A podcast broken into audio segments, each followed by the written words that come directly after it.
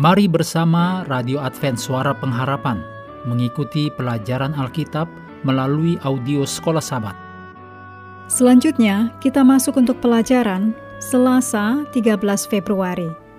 Judulnya, Jika Engkau ya Tuhan, mengingat-ingat kesalahan-kesalahan. Mari kita mulai dengan doa singkat yang didasarkan dari Keluaran 34 ayat 6 Tuhan, Tuhan, Allah penyayang dan pengasih, panjang sabar, berlimpah kasihnya dan setianya. Amin.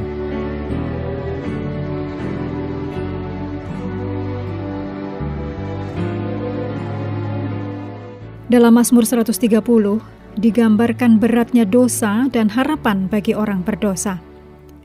Penderitaan besar pemazmur berkaitan dengan dosanya sendiri dan dosa bangsanya.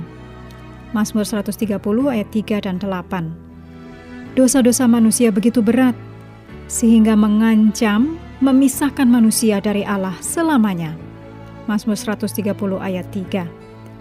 Kitab suci berbicara tentang catatan dosa yang disimpan untuk hari penghakiman. Daniel 7 ayat 10, Wahyu 20 ayat 12.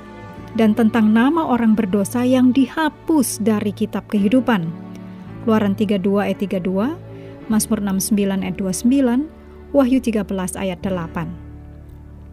Maka pemazmur meminta pengampunan Allah yang akan menghapus catatan dosa.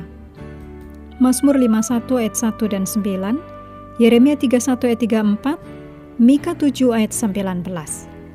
Pemazmur tahu bahwa Tuhan pada dasarnya tidak marah, kasihnya kekal.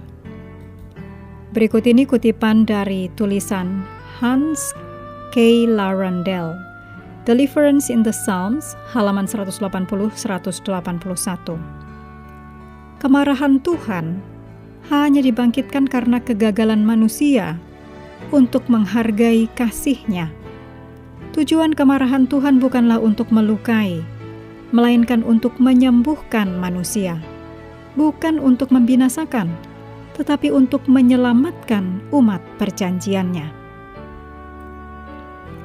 Hebatnya kesediaan Allah untuk mengampuni dosa dan bukan untuk menghukumnya.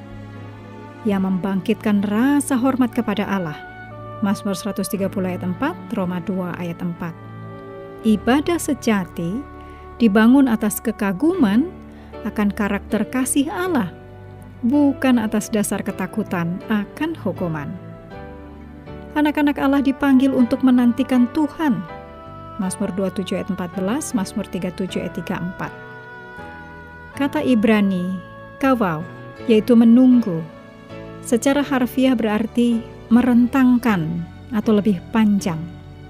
Dan merupakan akar kata Ibrani untuk berharap. Jadi menunggu Tuhan bukanlah penyerahan diri secara pasif pada keadaan yang menyedihkan, melainkan suatu kondisi seperti merentangkan atau lebih panjang dengan penuh pengharapan atau penantian yang penuh semangat akan campur tangan Tuhan. Pengharapan pemazmur tidak didasarkan pada optimisme pribadinya, tetapi pada firman Tuhan. Mazmur 130 ayat 5. Penantian yang setia akan Tuhan tidak sia-sia karena setelah malam yang gelap, pagi pembebasan ilahi datang. Lihat bagaimana permohonan pribadi pemazmur menjadi permohonan seluruh rakyat.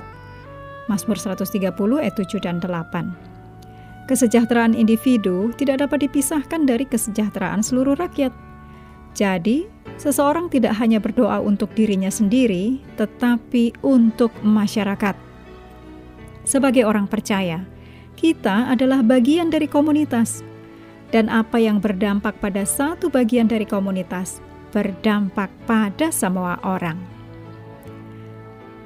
Renungkan pertanyaan dalam Mazmur 130 ayat 3. Jika engkau ya Tuhan, mengingat-ingat kesalahan-kesalahan, Tuhan, siapakah yang dapat tahan? Pikirkan arti ayat ini bagi diri kita secara pribadi di manakah kita akan berada jika Tuhan mengingat-ingat kesalahan kita? Mengakhiri pelajaran hari ini, mari kembali ke ayat inti dalam Mazmur 57 ayat 10 dan 11. Aku mau bersyukur kepadamu di antara bangsa-bangsa, ya Tuhan. Aku mau bermazmur bagimu di antara suku-suku bangsa sebab kasih setiamu besar sampai ke langit, dan kebenaranmu sampai ke awan-awan. Kami terus mendorong Anda mengambil waktu bersekutu dengan Tuhan setiap hari, baik melalui renungan harian, pelajaran sekolah sahabat, juga bacaan Alkitab sedunia, percayalah kepada nabi-nabinya, yang untuk hari ini melanjutkan dari Yeremia 16. Tuhan memberkati kita semua.